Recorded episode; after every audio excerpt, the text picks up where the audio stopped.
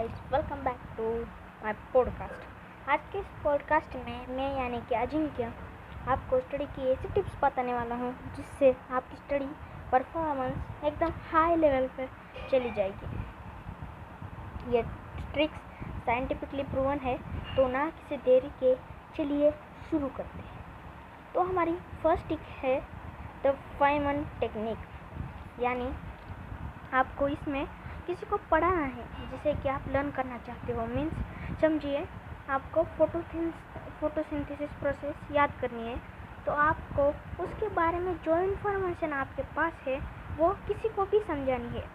वह डॉल हो सकती है और आपको उसे इतनी सिंपल लैंग्वेज में सिखाना है कि वो पाँच साल का बच्चा भी समझ सके।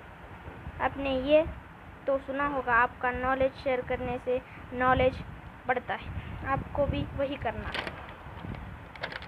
हमारी सेकंड ट्रिक है वो है पोमोडोरो टेक्निक। गाइस, आपको इस ट्रिक में ज़्यादा कुछ नहीं करना, सिर्फ आपको ब्रेक लेना है। समझिए आपने तीस मिनट पढ़ाई की, तो आपको पाँच मिनट ब्रेक लेना है। उस ब्रेक में आपको ऐसा काम करना है कि आपकी एनर्जी रिफिल यानी कि दोबारा भर जाए। याद रखिए, आपको इस ब्रेक में मोबाइल नहीं चलाना। थर्ड है मेक अ टाइम टेबल। आपको प्लान बनाना है, मीन्स आपको टाइम टेबल बनाना है। आपको टाइम टेबल बनाना तो पता होगा, अगर आपको नहीं पता होगा तो मैं आपको बता देता हूँ कि ये एक ऐसा फॉर्मेट होता है जिसमें लिखा होता है कि आपको किस टाइम पे क्या करना है। ये आपको खुद बनाना होगा। फोर्थ है डू एक्सरसाइज। आप मुझे यह पूछोगे कि एक्सरसाइज और स्टडी का क्या काम, तो मैं आपको बता दूं कि स्टडी एक्सरसाइज का काम है। वो कैसे?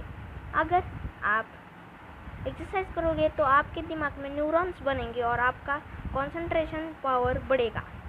और फिफ्थ जो हमारी ट्रिक है थॉट नेगेटिव।